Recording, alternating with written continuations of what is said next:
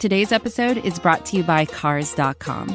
With over 2 million vehicles and 50,000 more added every day, Cars.com will match you with the perfect car for you, your budget, your life, your style. And if you're ready to say goodbye to your current car, Cars.com will get you an instant offer to cash it in. Just start by entering your license plate and get matched with a local dealer who will write you the check.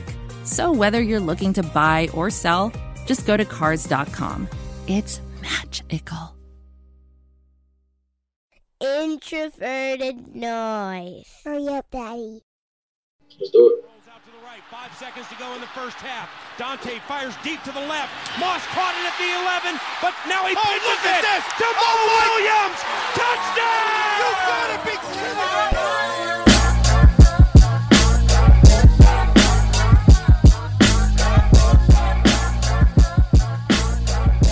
All right, and welcome back to another episode of the Climbing the Pocket podcast. I am your host, Jayson Brown. You can find me on Twitter at Brown Jayson. And we're back. We got the full crew here for you, and we got a pretty packed show, so we're gonna get this thing going right away. QB1, you're back. How's it going, man? How you been? Everything good, man. You know, use the bye week to recharge the battery, but I'm ready to go now. Yes, sir. Ready for the backstretch. Myles, you've been traveling, you've been busy, a lot going on for you, man. Good to have you back. How you been? Yeah, I'm good, man. Just been really busy, but but I'm good. Good. Busy's good. Busy's good. It can be, yeah. Saxy Prince, my man, out here spending money like you printed. Buy anything cool over the bye over the bye week? I did, man. I uh, I got uh, AirPods, and I'm currently using them right now. Uh, they are a very, very good purchase, in my opinion. You fancy.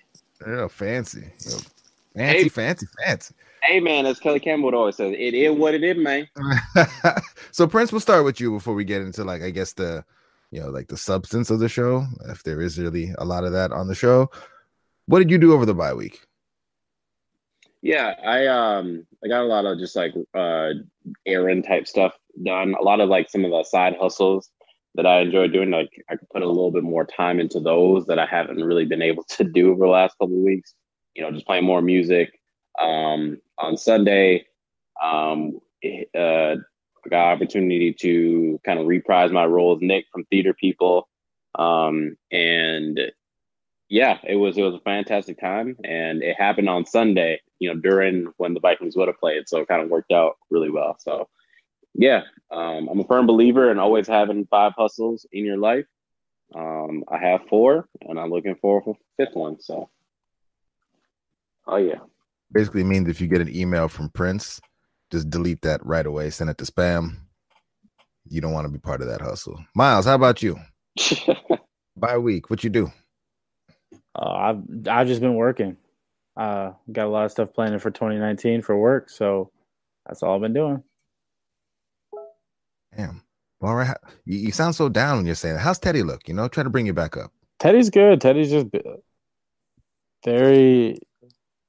Teddy Teddy's an impatient dog. He also really likes to play a lot and likes attention. So there's that.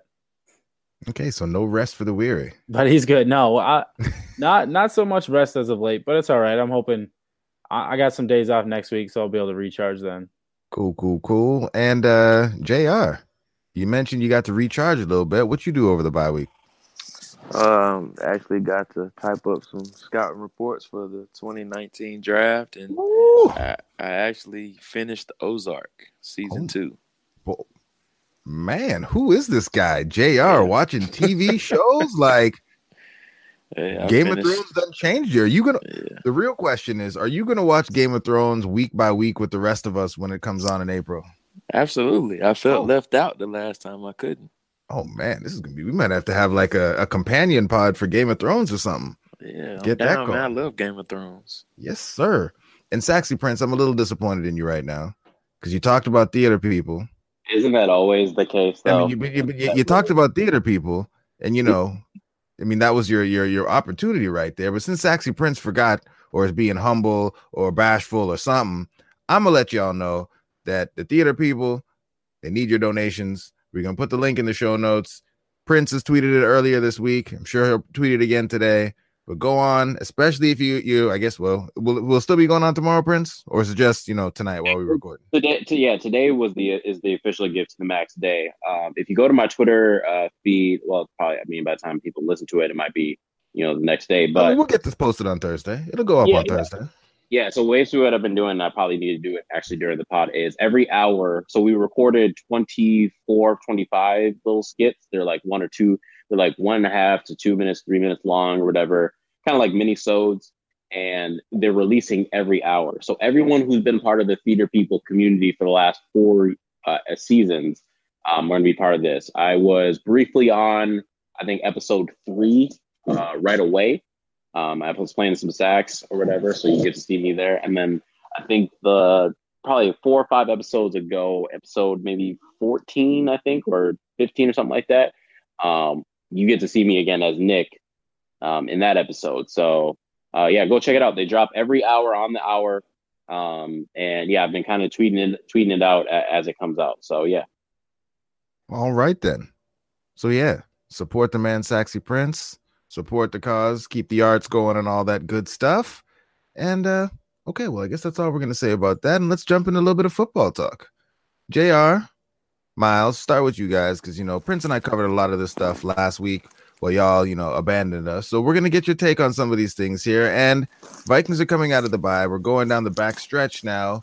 And uh JR, what are you really hoping to see from this team as you know they make their march towards what we all are hoping will be a uh, comfortable berth in the playoffs?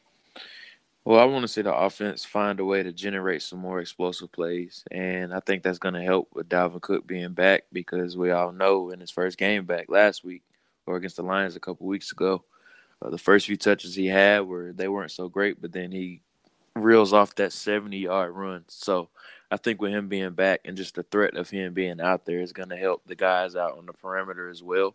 And also, he can receive the ball out the backfield as well. We know he's a home run hitter. So they have to find a way to generate some type of explosive plays because all year we've been nickel and diamond down the field in hopes of putting those 10 plus play drives together. And that's just not sustainable. And what we saw last year is that the offense was much more explosive. So they have to find a way to generate some explosive plays. That's something that I'll be watching, monitoring, or I'll be monitoring closely. Yeah, and, and that's something that um you know a lot of fans, I think all of us throughout the course of the season have kind of been lamenting the fact that the offense for all of the yardage that we're putting off is a lot of it's really just volume based. They pass more, so we're putting up more passing yardage. Um for you, let's say you get to come in and they're saying JR, you get to help us design our offense for the for the the back half of the season.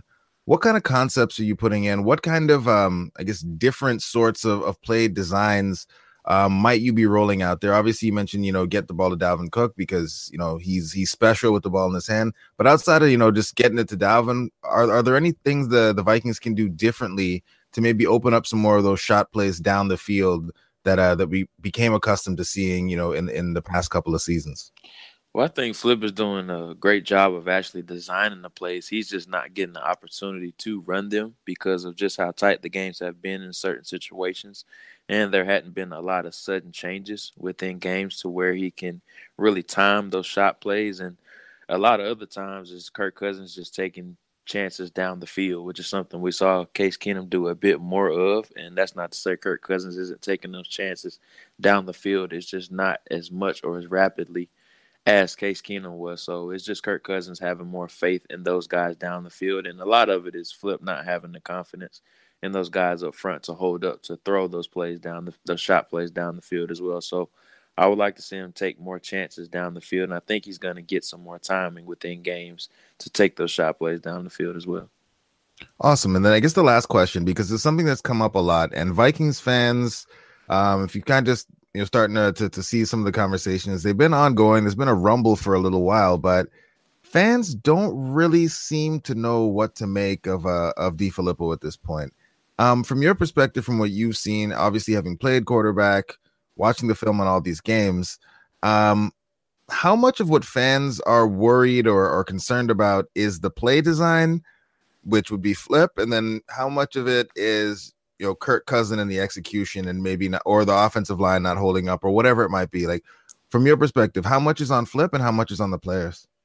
I think it's a combination of both, and there's been so many moving parts this year. It's going to take a while for them to develop that chemistry because Flip and Kirk Cousins have never worked together. This is their first year, and they're eh, obviously implementing a new offense as well with a lot of moving parts or different parts up front as well. So they're still working out that chemistry. But like I said, I would like to see them find a way to generate some more explosive plays down the field because if they're able to do that, I think that will open up the passing game even more, not only in the deep parts of the field, but if you're able to have that threat of going down the field, I think that opens up not only the running game, but your passing game in the intermediate and short areas as well because you're threatening those teams deep and they're going to try to keep everything in front of them.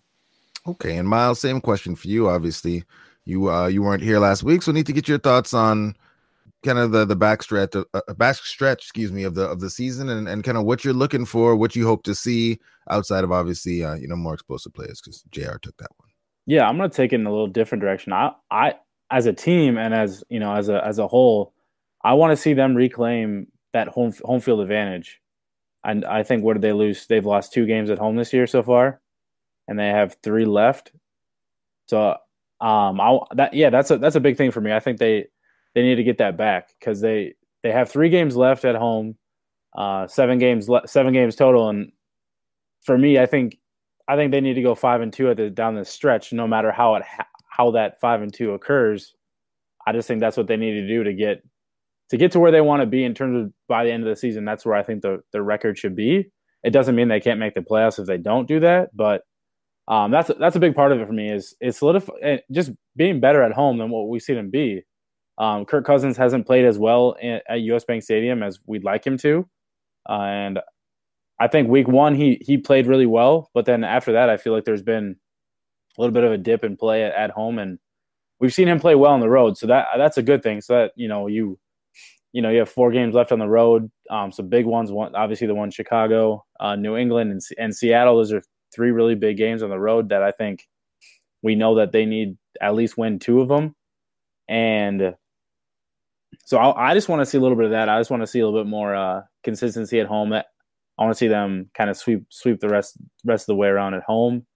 And then, like you guys have touched on, is on the offense is more explosive plays. And what I want to see with a healthy Dalvin Cook is I want to see the ability to, to throw throw more downfield. I think what the reason we haven't seen this team throw downfield as often is because without Dalvin Cook, they they really seem to be using Diggs as their um, their gadget player, their guy around the line of scrimmage, their guy on sweeps and screens, because um, they want to get the ball in their playmakers' hands. The guys that they know that can make make people miss, um, break tackles, do all that. That's what the, that's. And without Dalvin Cook, the the best the, the next best option, or you know you can call him your best option, but your next best option is is uh, Stefon Diggs. So you saw them do that to help create and generate some more uh, um, more plays in that in the quick game, especially when the the run game wasn't wasn't uh, performing as well.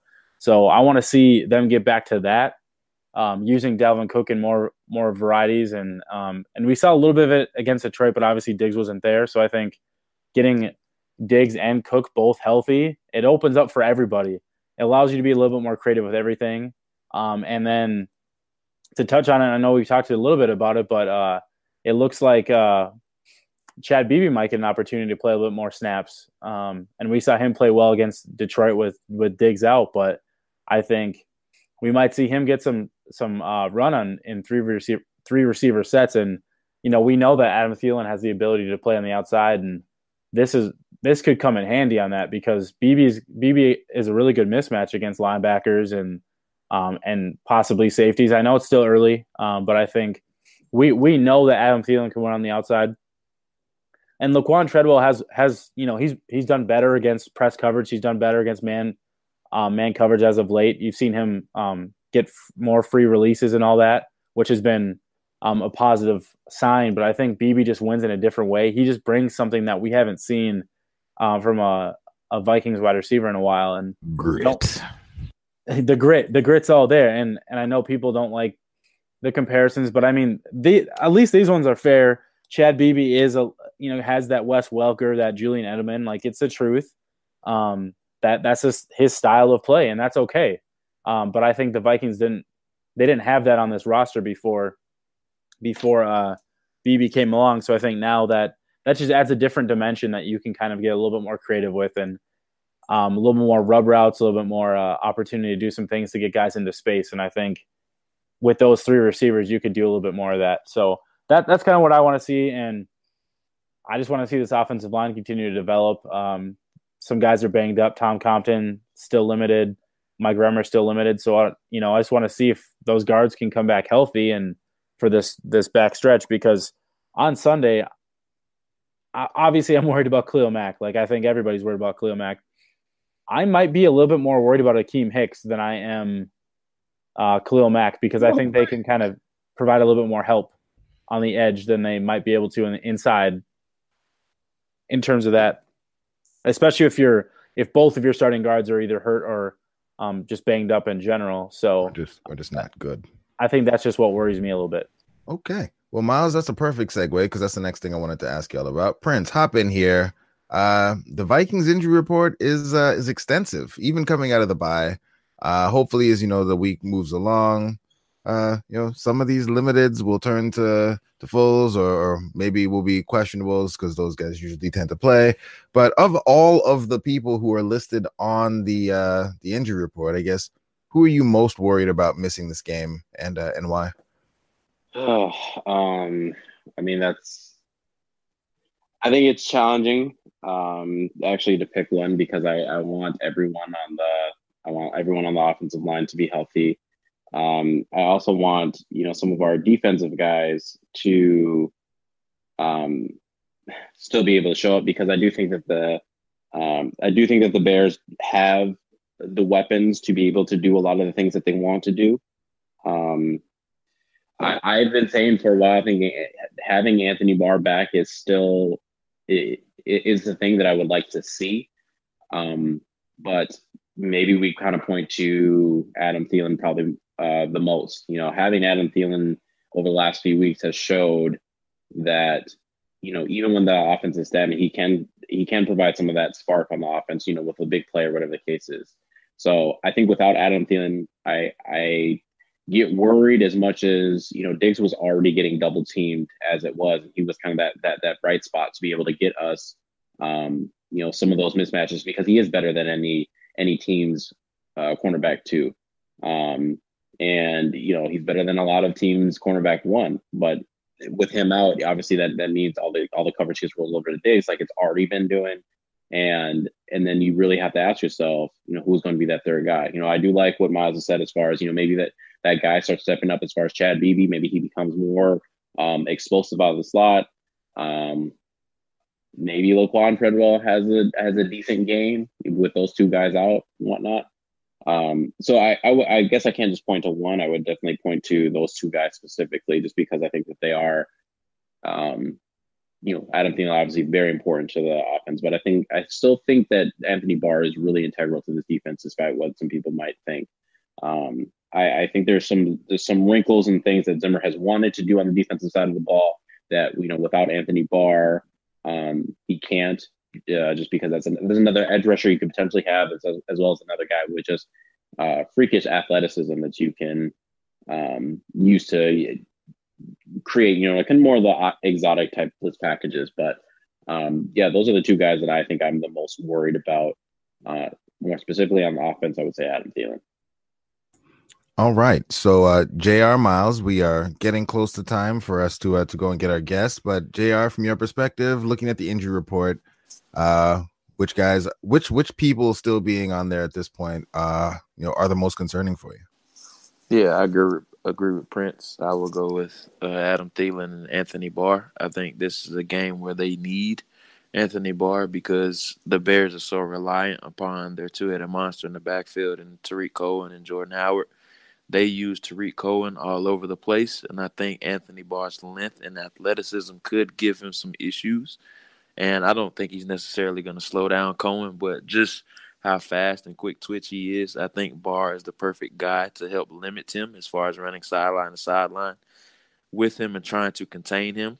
Now, I don't think they're ever going to match him up in man to man with Barr and Cohen because he definitely be would be at a disadvantage in that situation. But as far as zone coverages and when they try to throw those quick screens to him into the boundary or even to the field. Sometimes they do do that with him. Those tunnel screens or even those quick slip screens out of the backfield. I think Anthony Barr's athleticism could really help in that situation. And Adam Thielen, of course, anytime he's on the field, he's a difference maker in the slot. Now, their slot cornerback, Bryce Callahan, is a really good player.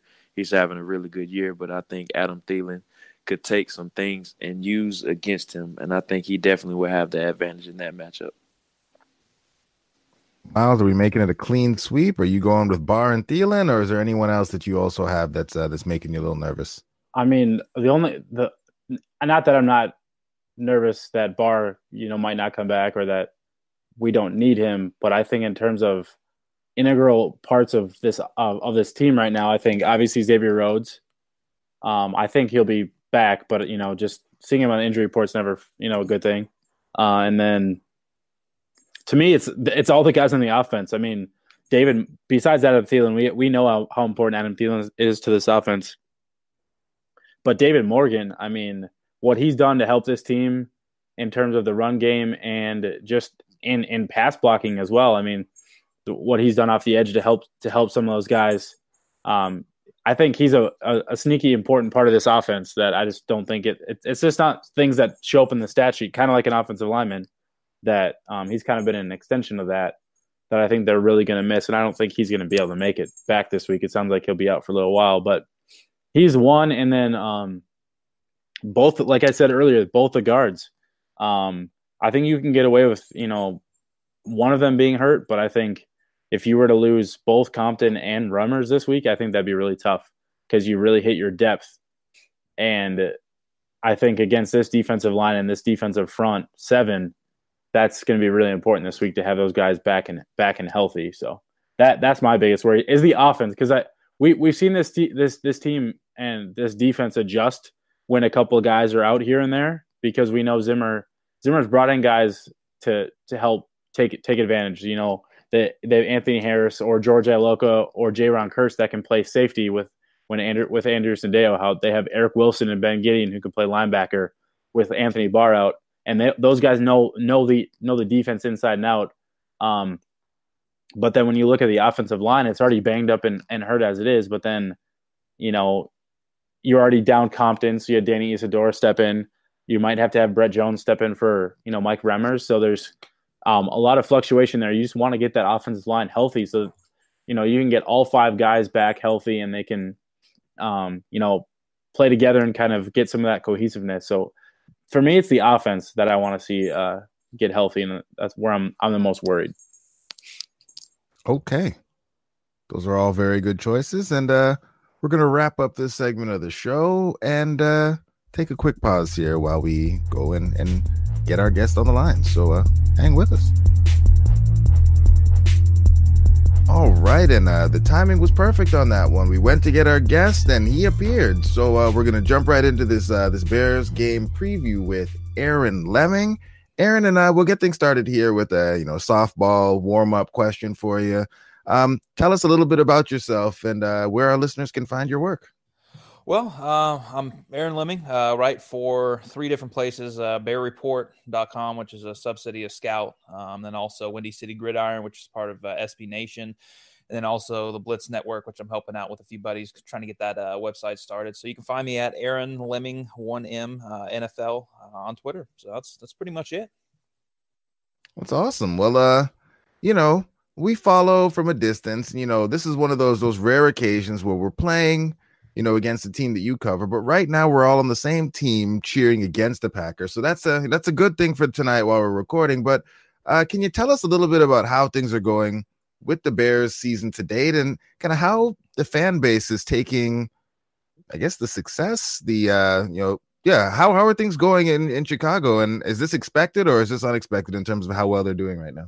You know, that's a fun question because it's uh man, if you if you're involved with Bears Twitter at all, it's it's kind of a whirlwind. It's kind of a double edged sword type of thing. So, I mean, I, I, think in terms of expectations, I think they're definitely exceeding right now. I mean, this is a five and eleven team last year. Uh, they had a lot of struggles. There was a lot of questions about Trubisky. There definitely still is. Don't get me wrong on that, but I think he's taken a big step forward so far this year. But I mean, they're sitting six and three right now in first place, depending on what happens on Sunday night. I mean, that's going to kind of be the flip there. But overall, I, I, I think the the overall impression has been good, but unfortunately, with most Bears fans, they've been let down a lot. I mean, and going back to 2013, they had a chance to get in the playoffs, lost to the Packers in Week 17. Uh, going back to 2012, uh, they basically blew a seven and one start and even though they're 10 and 6 and Lovie Smith got fired. But there's just there's so many things that have gone wrong for them um, really over the last like eight years. So it's it's pretty understandable. Everybody's kind of cautiously optimistic. And, and I think really the big thing right now is just looking and saying, okay, this team is six and three. They've had some, I would say some impressive wins just in terms of blowouts. But at the same time, they still haven't beat a team over 500. So this is going to be a big test for the Bears on Sunday. Um, but I mean, that's just kind of the overall feelings with the fans right now and where everything's kind of at. Yeah, man, that is uh that that's uh, that's awesome. And I guess the one question I have, and I know I'm kind of jumping, you know, off script a little bit on this one here, but uh there was some talk early in the season, and and maybe Vikings Twitter's own Arif Hassan was responsible for that. But what is this that I that I that I hear about you know Mitch Trubisky not being able to throw left? Is that actually a thing, or is that just something that you know is is a, a Vikings Twitter joke that, well, that ended yeah, up taking off? As soon as you as soon as you mentioned Arif, it was like, oh, I know exactly where you're going with this one.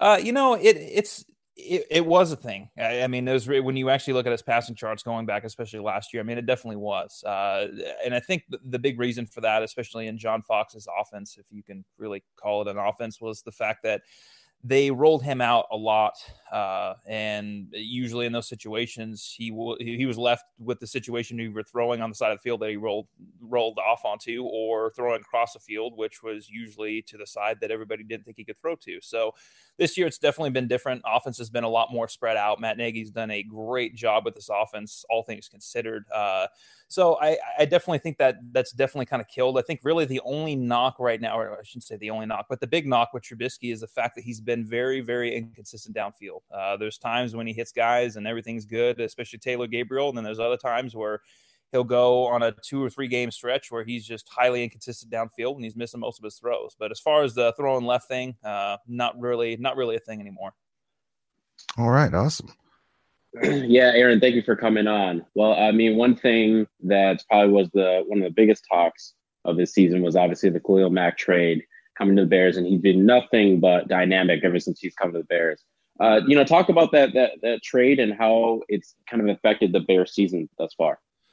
Well, I think it was big. I mean, you, you look at going into the season uh, for the Bears one of the big questions was their defense, and and it really wasn't so much that oh you know they're to have a bad defense, whatever it may be, but edge rusher has been a question for them for quite a while now. Even going back to last year, look at what they had. Uh, they had often injured guys like Willie Young, Pernell McPhee.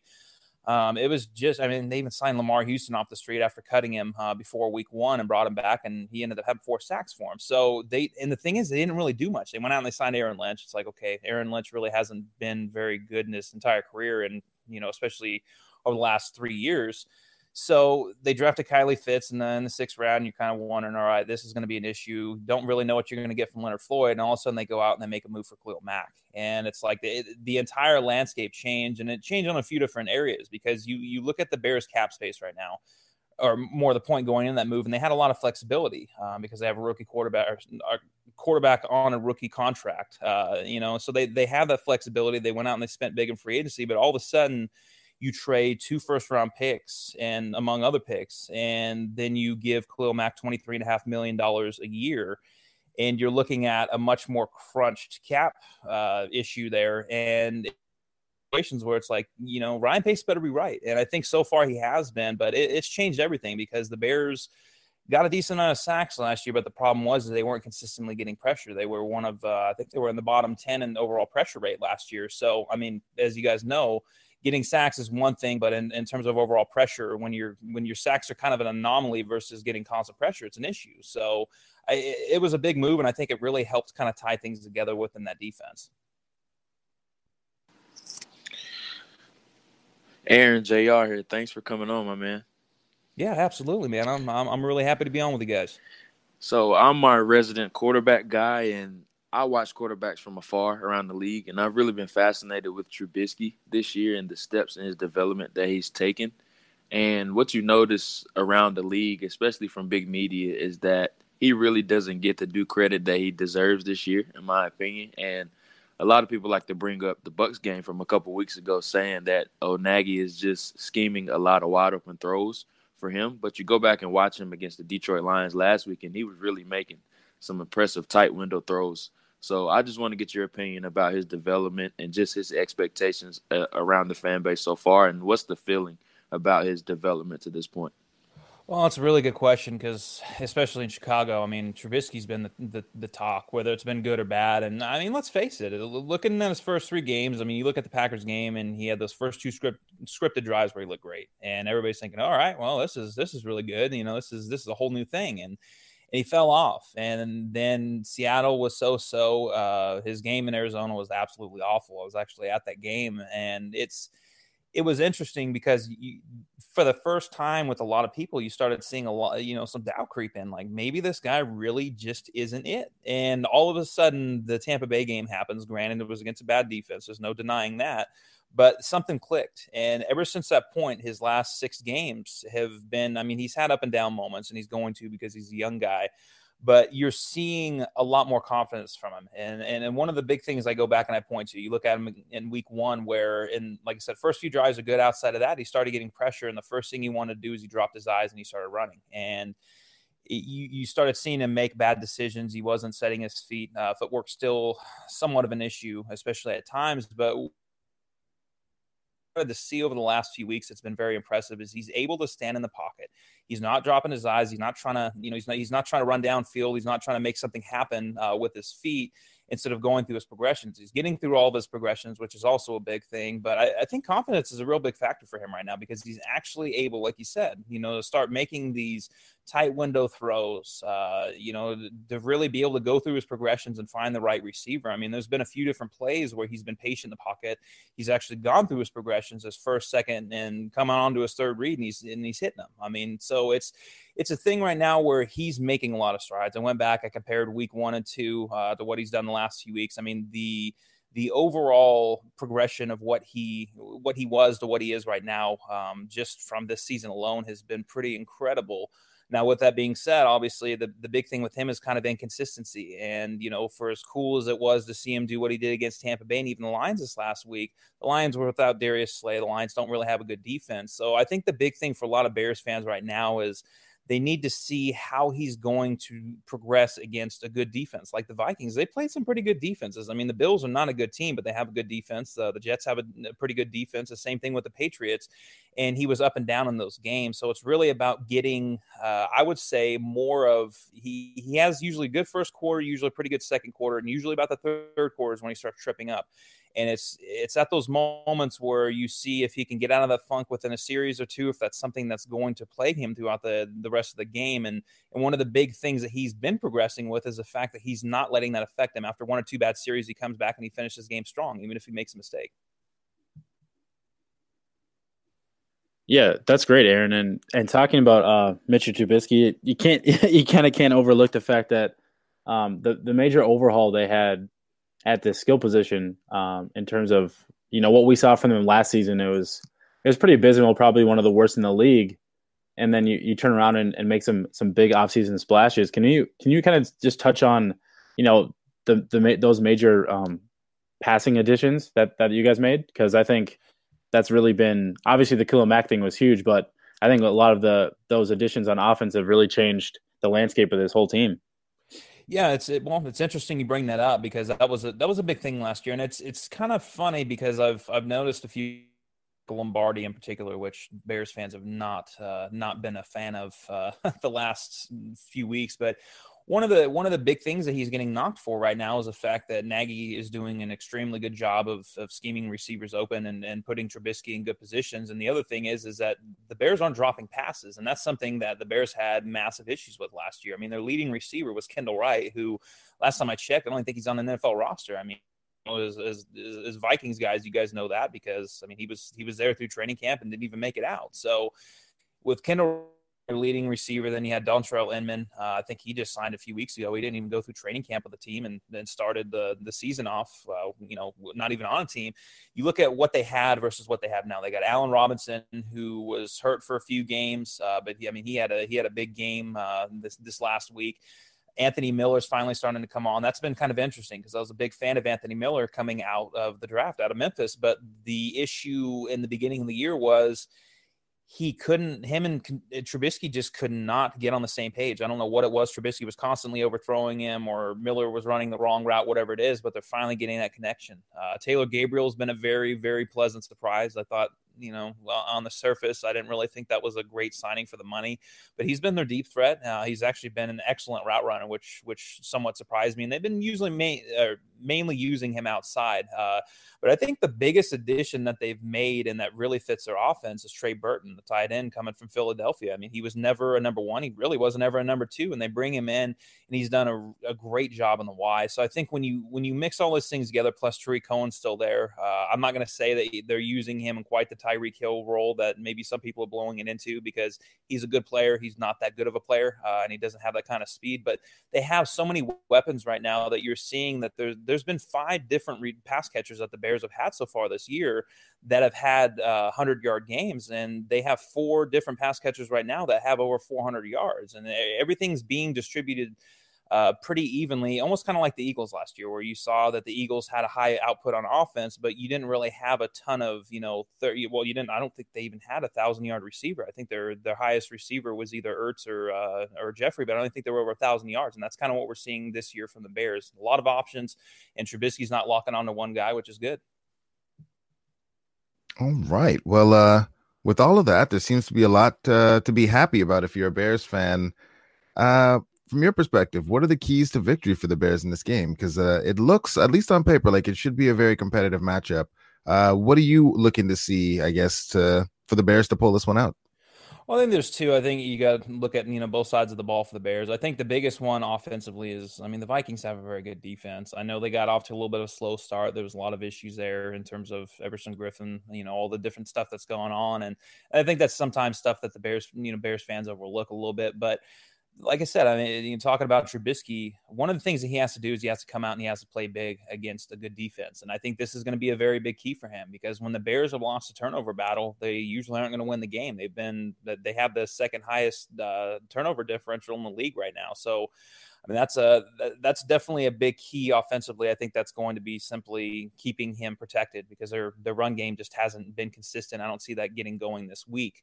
Uh, defensively, I'm very curious to see the Bears. The Bears have obviously had a had a had a good time with their defense this year, but my biggest curiosity is how are the Bears DBs going to match up with the Vikings receivers? Because the Vikings have probably the best set of receivers in the league right now, um, and they and they do things very well. And I'm I'm very curious to see because Kyle Fuller had a slow start to the year. Uh, he's really picked up. He's been playing really well. Prince Amukamara, you know, he's, he's kind of there. He's not bad, but I mean, he has his moments where he's he's not very good, but he's he's there. But Bryce Callahan's the big one for me. Bryce Callahan, uh, you know, in the slot, and, and Adam Thielen. So I. I'm very curious to see um, how they're going to be able to do against probably the best set of receivers that they've seen this year. Um, so those are really my keys. I mean, the Bears secondary, and then uh, really Trubisky on the offensive side. I mean, can he step up and actually play uh, play big in a in a big situation? All right, and I guess from you, you mentioned the Bears secondary. Uh, are are there any matchups on the other side that you feel like the Bears might be looking to exploit when you look at this Vikings defense? I think when I, at least from what I see, I, think the Bears would be wise to use Robinson a lot more in the slot, and that's something that they've been doing with with pretty good success. Really, the only guy that hasn't been playing for them in the slot a lot has been Taylor Gabriel. He's been mainly outside, so I think exploiting that situation with Mackensie Alexander a little bit. Um, is at least in my mind is going to be is going to be something key for them. It's been something that they've been attacking a lot, uh, whether it be Anthony Miller or Allen Robinson. But they've got to get the passing game going early because, like I said, I mean their running game has not been good all year this year, and I can't see it getting going this week. All right. Last thing we need to get from you before we let you get out of here is uh we need a bold prediction for the game and your final score prediction. Oh man, bold prediction. Well, I'm going to say that oh man, I, I guess this is bold because I'm just going to have to drink the Trubisky Kool Aid here. But I, I'm just going to say that Trubisky didn't have a turnover. I, I, think that's pretty bold considering what he's what he's done this year, especially against good defenses.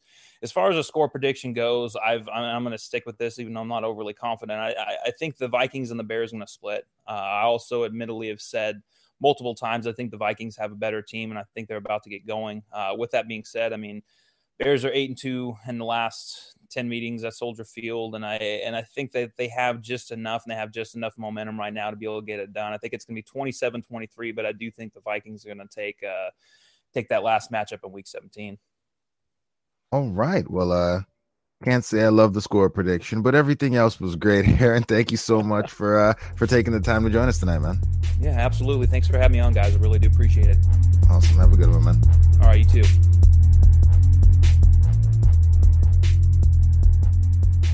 All right, gentlemen. Well, great stuff from Aaron. And uh yeah, we'll just keep this thing moving along. JR, I'm gonna go right to you here. You know, you heard what Aaron had to say about the matchup from the perspective of the Bears. What are you looking to see from a Vikings perspective as we go into this game? Uh yeah, for the Vikings to get the victory versus, you know, the other way around. Oh, this is a tough matchup, man. This game really scares me because the Bears look really good on film uh, on both sides of the ball. Uh, just starting offensively, they're very explosive. This is a very different team than what we saw a year ago. Mitchell Trubisky is a completely different quarterback. Matt Nagy is doing a hell of a job of scheming guys open to make throws very easy on him and make reads very easy on him. And that's not taking anything away from him because he's made some impressive throws this year, but he's not putting a lot of stress on Mitchell Trubisky to throw in tight windows because he's attacking every single level of the field with all these weapons that they do have, and he's experimenting with guys everywhere. Um, the only guy that's been position specific or a certain area specific has been Anthony Miller. He's only been their slot guy for the most part, but every other person on the roster or all the weapons that surrounds Trubisky has been playing every single different spot. Tarik Cohen has been playing in the slot, in the backfield, and sometimes they split him out wide, and they do the same thing with Allen Robinson as well. They experimented with him in the slot out of empty formation last week. He ended up scoring a touchdown off of it. So he's doing a really good job of placing guys all over different positions in order to help them succeed, especially Trubisky. Um, the offensive line is playing really well right now, and I mean, I'm I'm really terrified of what this offense can do against our defense, especially with Xavier Rose banged up. But it's going to be a good matchup. Uh, their offense against our defense, I think. Matt Nagy versus Mike Zimmer is going to be a very interesting chess match throughout the night. I'm really looking forward to seeing that. And on the flip side, I think it's all about the offensive line in this game and how they limit Khalil Mack. Khalil Mack is going to line up over Brian O'Neill, and of course, that should give us nightmares. So we'll see how that does go. How how can they limit Khalil Mack? I think they can do it by a lot of tight end attack sets, leaving Kyle Rudolph in. Unfortunately, David Morgan won't be playing in this game. This is the one game really where they really do need him because Brian O'Neill is going to need some help they can't leave him on an island for an extended period of time because that's just asking for a disaster to happen. Just leaving him one on one with Khalil Mack, and also they can use the running back to chip in certain situations as well. And I think the running backs are going to be a big part of this game plan as well. And if you go back and watch the Bears against the Patriots, James White had a lot of success against them. So I expect Dalvin Cook to be a heavy part of this game plan, not only as a rusher, but a receiver out of the backfield as well. I think they can they can exploit their linebackers against Dalvin Cook. Uh, Roquan Smith, I have a lot of respect for him, but he still is very young and he still looks lost out there from time to time. And uh, Bill Belichick and Josh McDaniels did a really good job of matching up James White against him in space, and they were able to exploit that matchup. So I think this is a very interesting matchup, and a lot of people in the, especially the big media, are trying to hype it up as a changing of the guard matchup. And this is where the game, where the Chicago Bears has a chance to officially take over the NFC North, and this is the huge game for the Vikings. I think this is by far the biggest game of the year for them. Okay. So Myles, uh, you know, JR gave us an overview. Uh, from your perspective, I would like to know for both teams – Vikings, what offensive mismatches would you like to see the Vikings really exploit in this game? And then the flip of that is what defensive uh, you know, mismatches are you worried about the Bears exploiting in this game? Well, I think Aaron touched on it um, was the is, is the fact that we could you could you could mismatch Adam Thielen on Bryce Callahan. I think that's a that's a big one because I think if you keep Diggs on the outside, it's going to be Kyle Fuller on him, and Kyle Fuller's played well. I'm not saying you you know you completely avoid throwing that direction, but I think in terms of finding that correct mismatch, I think getting Adam Thielen on someone like Bryce Callahan is um, there's more chance for an opportunity to win there. I think it's it's a it's a better mismatch, or you could look you could look at um, you know depending on how they want to move people around. Dalvin Cook against some of the linebackers. I know the linebackers have been pretty good against um, against against running backs and against the pass this, this season for them, but I think the way Dal the, the the different things that Dalvin Cook can do, I think should should if they can get creative enough, should should create a, a really good mismatch for them. Otherwise, um, flip it around. I think a mismatch that worries me the most would be the obvious one is Tarik Cohen, um, just because we've seen these linebackers struggle against quick twitch uh, running backs in the pass game, and then Trey Burton would be the other one for me. I, um, I, he he's a guy that actually no, I'm gonna flip that. I'm not him. Um, I'm gonna say it's gonna be their their rookie Anthony Miller. Um, I just don't. I'm not sure how they're gonna move him around, but I think they've they've done a really good job of scheming some of these guys. Where if you know how however they move these guys around, he might find that mismatch against um, against uh, Mackensie Alexander, which I'm not saying Mackensie Mackensie's played well as of late, but if you're looking at any of the guys that you know that are susceptible to to big plays, I think he he gives it up a little bit more than a guy like Trae Wayne. So that'd be another one that I worry about. And then I I do think Trey Burton would be another guy that worries me a little bit, but I think if you can if you can keep a guy like Jayron Kearse on him a little bit, I think that could help. Okay, and then Saxy Prince, we're gonna go the other way on this one. From your perspective, on the Vikings, who is the player on defense that you expect to uh, blow this game up for Chicago? And then, you know, vice versa. I mean, I feel like, you know, can I say other than Khalil Mack for for Chicago going the other way, who's the player defensively that you're most concerned about blowing the game up for the Vikings? Um, I think I think he's it's, it's been a while. You know, he, it's taken him a few weeks to really truly um, get back. But I think Everson Griffen is really going to have a game that's going to make it very frustrating for for the Bears offensive line. Um, I know that you know his, his, presence has definitely helped the interior defensive lineman as well as Danielle Hunter continues with his sack streak. But I, I, I think this is going to be a game where he's going to get home a few times. Um, not to say that that's my bold prediction, but I, I, I just felt like he has a game that's that that's been due, you know, for him to really that welcome back game, and I feel like this is going to be the game where he gets back. Um, and then you ask on the Bears side of the ball, or yeah, which uh, which which defensive player for the Bears, other than uh, the Khalil Mack, are you most worried about? Yeah, um, I think we've talked about it enough times. I think uh, Akiem Hicks is going to be difficult to have to deal with. Um, I'm a little bit worried about our interior, especially if we have um, you know, if Tom Compton's out, if, if Remmers is out, I mean, if we have multiple interior uh, offensive linemen that are gone, I think he's going to uh, make life a little bit difficult. Um, and I think that's actually going to contribute to my bold prediction for this game. But uh, yeah, I, I, am worried about how this this interior is going to do, and I think it's going to make it a little bit more difficult. So, you know, I, I would expect the Vikings to try to have a few trap plays. Um, you know, to to to try to get Dalvin Cook some space. Uh, but you know, we'll see. Um, if we if we have two offensive line down, it's it's going to be a long game. I think Myles had said that earlier as well too. So those are kind of both my guys on both sides of the ball. All right, then. Well, you teased it, Fo. Go ahead and hit us up. Bold prediction, score prediction. What you got for me, man? Uh, I think this is going to be a really low scoring game. Um, I think it's going to be an unusual game to the tune of 18 to 16. Um, I am predicting five turnovers between um, both excuse quarterbacks. Me, excuse me, sir. I need I need a winner though. Eighteen to sixteen. The Vikings. The Vikings are going to win. All right, there we the go. Vikings are going to win, but I'm predicting five turnovers between these two quarterbacks. Not because they're playing poorly per se, but I just think that these.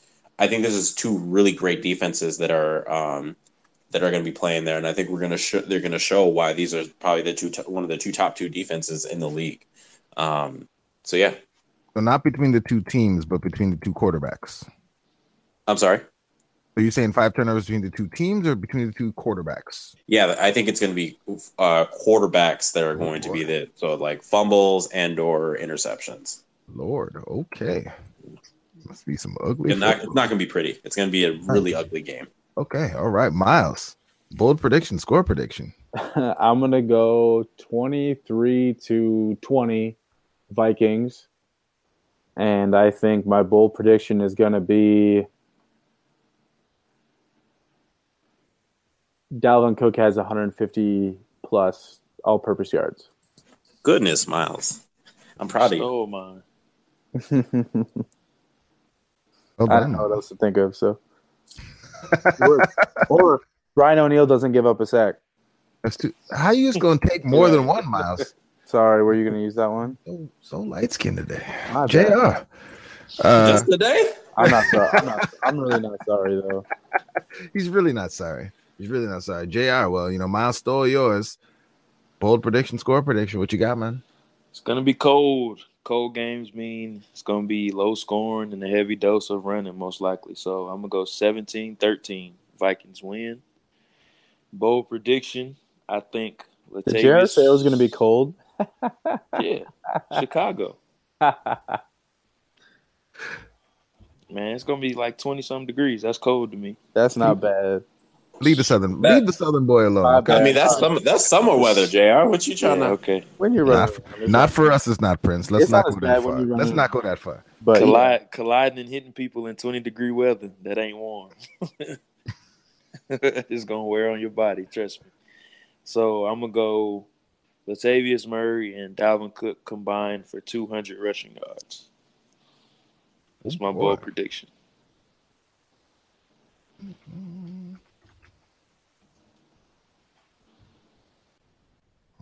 Right. And uh hmm. See, I'm gonna go the other way because everyone feels like it's gonna be a sloppy, ugly game played on the ground. And I feel like Kirk Cousins is gonna show out on um, Sunday night football, and Kirk is gonna have over 300 yards and three touchdowns in this game. But the Vikings are gonna lose 22 to 21.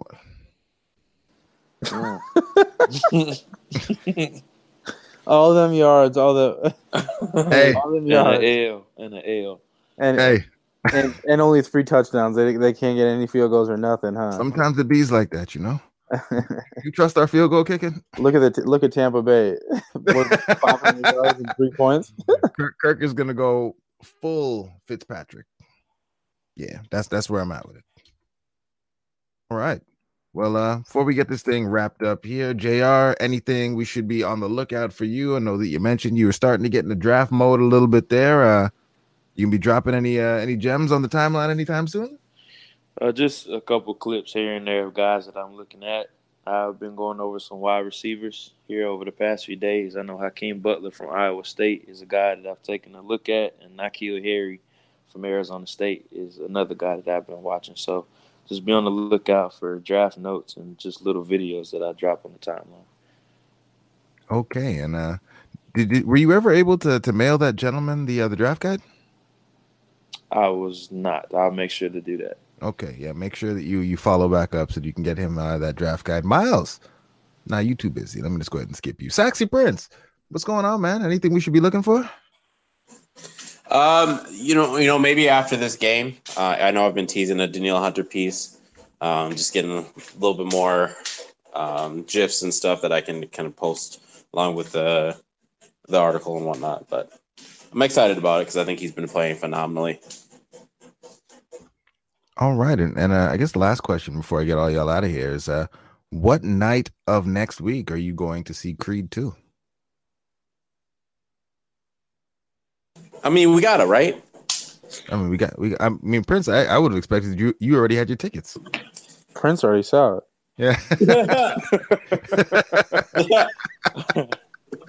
oh yeah. Yeah. So, Saxy Prince, you seen it on an open night or? Oh, y'all don't know that me and Michael B. Jordan are, you know, on the same, I you know, mean, same circles and stuff. you're getting yourself into the next movie. I understand. Yeah, we. I mean, I, I saw the movie not Black Panther nine times. You know, he we met up uh, on the ninth time, and he was like, you know, you're just part of the crew now. And I'm like, all right, that's fine with me. So just don't be surprised if you see me in in the next movie in I the mean, we- somewhere. I mean, you already showed us that one clip of a person who could have been you in the background of that one scene from uh which one of those movies was it? Was it Avengers? Sexy Prince. Which one of the movies were you were you cut out of? Oh, uh, you're talking about Captain America: Civil War. There we go. There we Yeah, go. yeah, yeah, yeah. Yeah, that was that was a fun time. I had, I had a lot of fun there. You were African 17 in that one. African 17. Yeah, whereas typically I'm African 19. Yeah, you're Um, moving up. You're moving up. ATL is fun. Um, I had a lot, a lot of time, a lot of fun. that that's a that's a conversation for another podcast. So I'm gonna go ahead and wrap this one on up right now. So uh, listeners, as always, thank you for sticking with us. Jr. Myles Yinka, thanks for recording this evening. Special shout out to our guests. Make sure you're following him on Twitter, Aaron Leming NFL. And yeah, that's it. That's all. We will talk to you guys soon. Have a good one.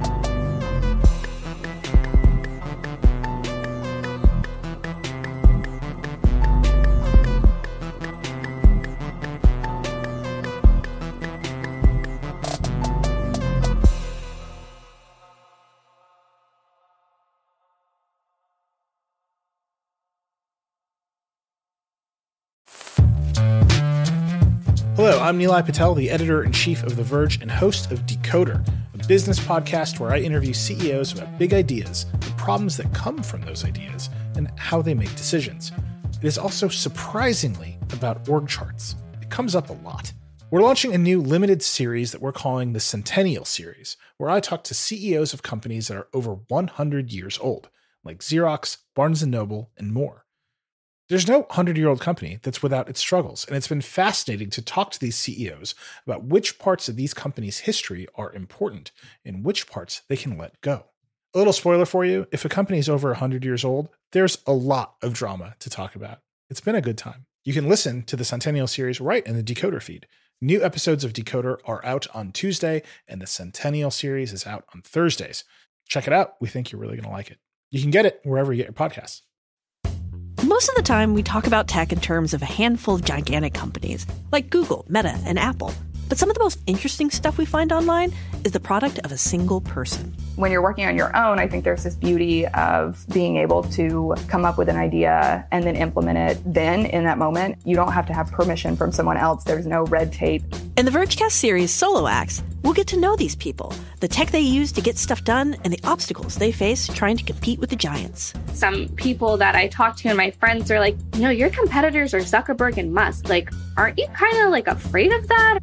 Every Monday, our friend Ashley Esqueda will be curating and hosting these interviews and sharing with us what she's learned. I can't believe the McRib locator was originally a tornado locator. Right. Pretty wild. Listen to our Solo Acts miniseries now in the Vergecast feed, anywhere you find podcasts.